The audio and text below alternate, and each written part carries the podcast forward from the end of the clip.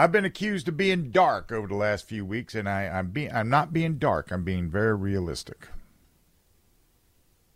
And I have been dark in the abstract. I'm going to give you some details today that you you may want to consider. Some of you are already doing it. You're probably in a better position in, in a lot of cases than I am. But, you know, we, we have entered a portion of time where given our technological advancements, we should be living the easy life. But now that's not the way it is. We we have we have squandered a lot of things, a lot of positions, a lot of security.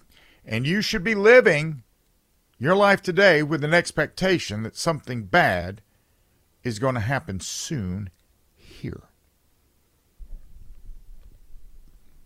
And this should not dominate your existence. And it should not keep you from going out and having fun and enjoying your life.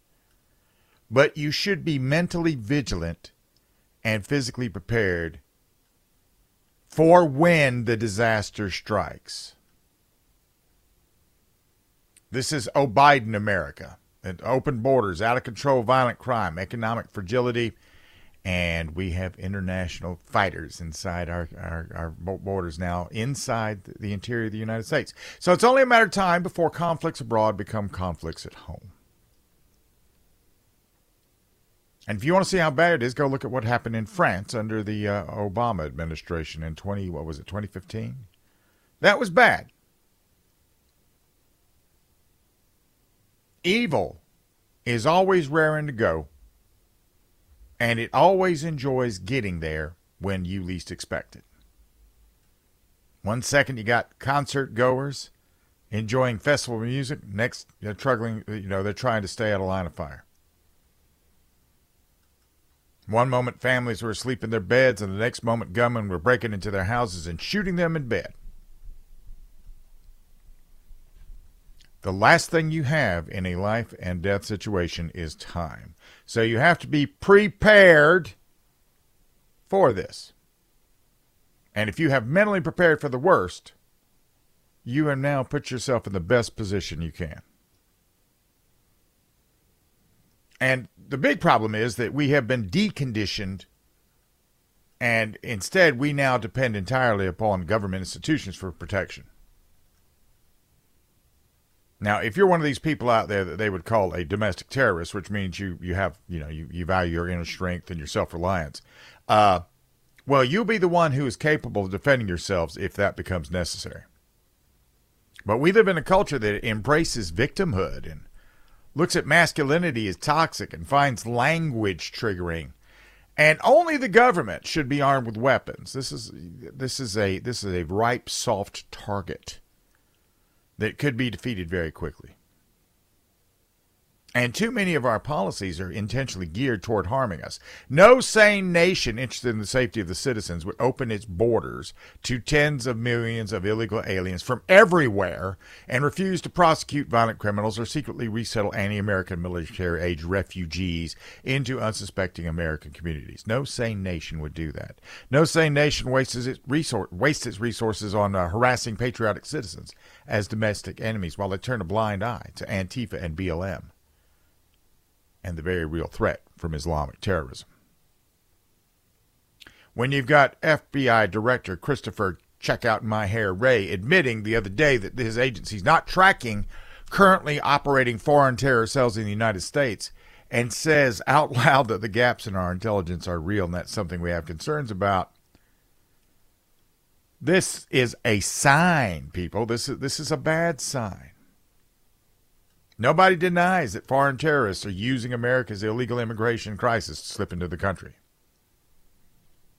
During Biden's time in office, Border Patrol officers have encountered nearly 7 million immigrants. That's more than lives in all of South Carolina, while over 2 million known gotaways evaded initial detection.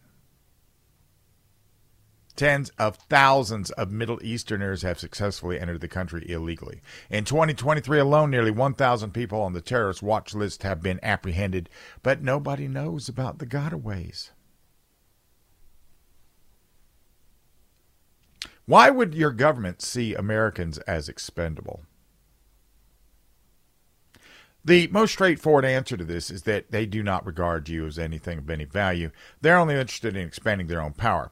And what 9 11 confirmed for the intel community is that even its worst failures can be used to institute unconstitu- unconstitutional law like the Patriot Act, which broadened the government authority. In the subsequent two decades since that began, the federal government has created a complex surveillance system that spies on everybody. And uh, freedom has been traded for the promise of security. And that's a promise that's actually a lie. Every attack on American citizens is a excuse to disarm them and monitor them and censor their speech. So here we have where we're at, which the situation now is stark. The U.S. government is not, you can't trust them to protect you. You, me, we're all on our own. And we should be accepting this and planning accordingly. Situational awareness is a big key. Get your head out of your phone. Be leery of large public gatherings, especially those in a gun free zone. Approach every new setting with caution. When you get there, locate every available exit. And if you're not in possession of a weapon, look around you and figure out what you can fashion as a weapon. Anything heavy, made of glass, made of metal, whatever you can swing, you can use as a weapon. If you have a if you have a belt on with a weighty buckle, that's that's a good melee weapon, and it'd be a good tourniquet. Think about your footwear. Maybe for now, until we know things are a little bit better. Stop going out in Crocs and flip flops. Those are okay around the house.